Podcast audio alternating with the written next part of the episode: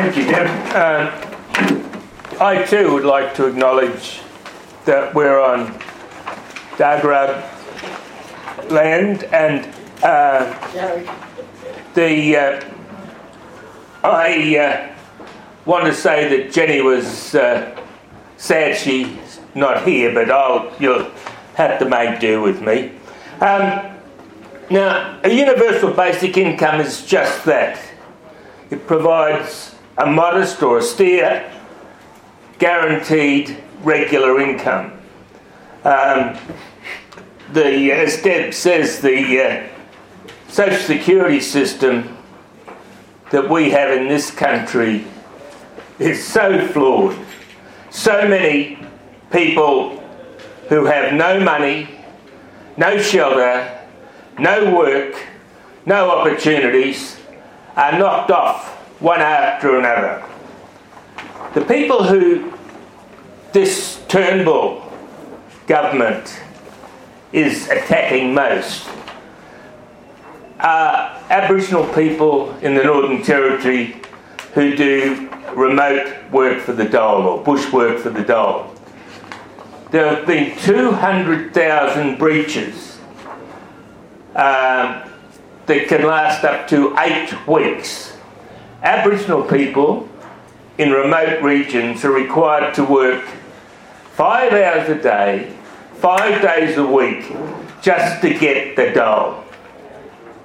There are only 35,000 people involved in this scheme, and there have been 200,000 breaches for up to eight weeks. Right.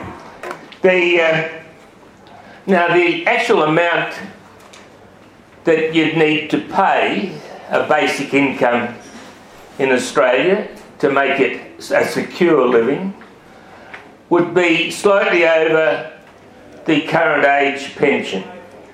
Because if you pay less than that, people who are on the current age pension, full pension, would lose. If you, if you uh, introduced a basic income. Now, in order to pay for that, there'll have to be an increase in taxes.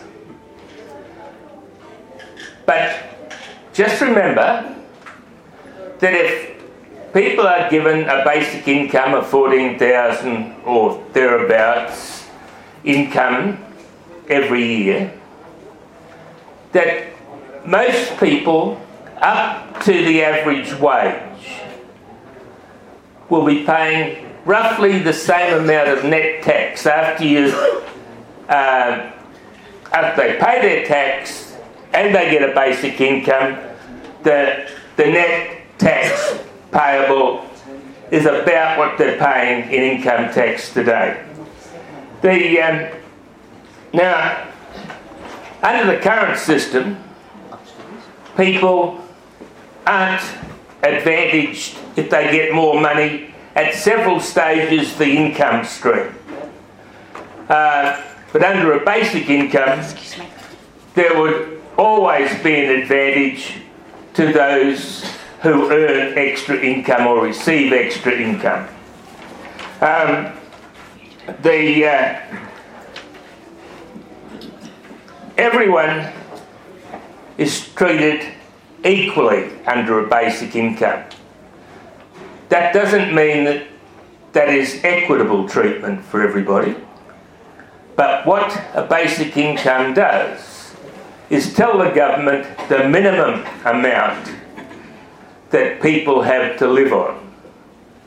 And from that, it's much easier to build sensible other social policies, whether they're in the disability area, the educational area, the housing area, or whatever. Um, now, the uh, other thing about a basic income is it would not be able to be garnished by the government, by employers, by other businesses, by anybody. Um, it would be untouchable. So, people who are now subjected to this robo generated Centrelink debt will not have their incomes eroded by a garnishing of their basic level of income. Um, now, a basic income frees people's initiative. It allows them to be inventive, it allows them to follow their artistic endeavours, it allows them to set up a small business or whatever it is that they want to do. And I'd just like to look at uh, job guarantees, and I'm actually relying largely on some work I did in 19 uh, in 2005 at uh, a CofFEE conference, uh, and that paper can be found uh, at uh, John Tomlinson Collected Works. There's uh, cards there on your way out you might like to grab. There are a lot of other uh, basic income articles there, but that, that paper was actually called uh, Faint Praise for a Chimera. Um, anyway, uh, I've argued fairly consistently since 1973 that the social security system should be changed to a general income guarantee so that people don't get kicked off. That whatever contributions people make will be what they want to do, not what the state says they should do. Now, with a job guarantee, um, the uh, oh, there's absolutely no work requirement with a, a basic income, but under a job guarantee, the minimum demand is that people do the work that they're required to do by the people who are running the job guarantee scheme. So that will mean that some bureaucrat has to assess whether this person has met their obligations. Well, comrades, I believe we do have obligations. We have obligations to ourselves, our families, but not to the government. We have obligations to those others in the community who are part of our community. And how each and every one of us chooses to meet those obligations should be a free choice, freely entered into without compulsion and without penalty by somebody else. Um, the, I don't think there is any need to force people to do work for the dole because I think everyone I've ever met wanted to make a contribution to the society. They, uh, and, and my argument here goes to intent. if people intend to be a good citizen, who am I to say that their desired contribution is not good enough, not up to scratch. Um, the, uh, but a job guarantee scheme has one advantage over a basic income that I can see, and that is that there are some things done in the community sector that are not adequately paid for and so they're not done well or often enough. Similarly, in education.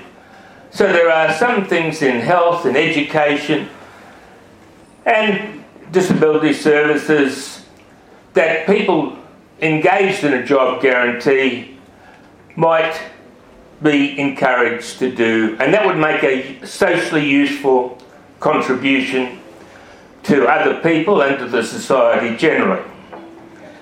The, uh, but the moment you enter into a compulsion, and I worked for Social Security for about a total of seven years.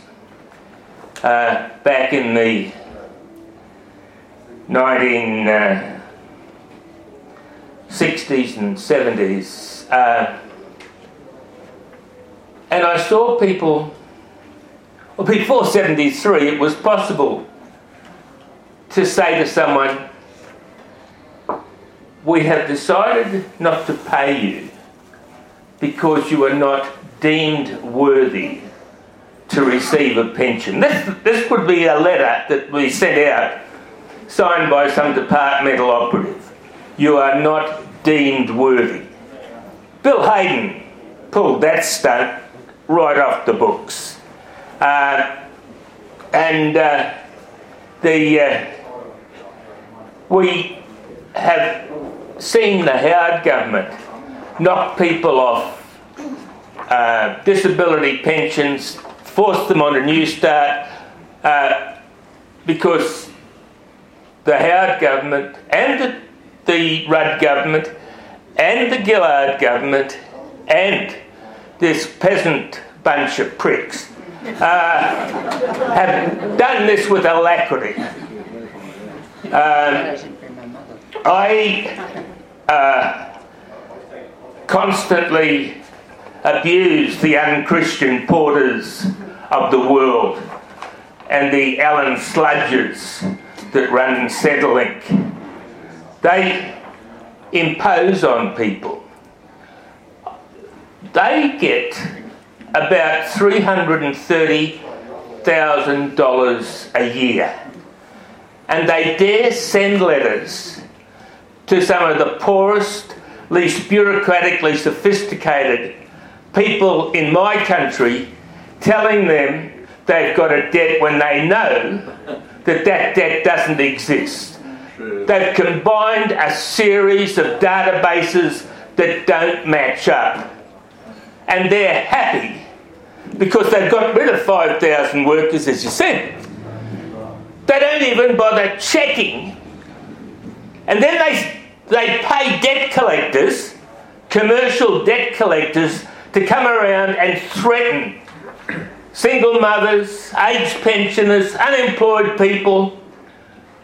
You know, it, it, it is a disgusting, immoral government that's running this country today. And, and frankly, friends, I wouldn't trust them to run a job guarantee scheme that would provide a proper service to ordinary people anywhere who need a job. Thank you.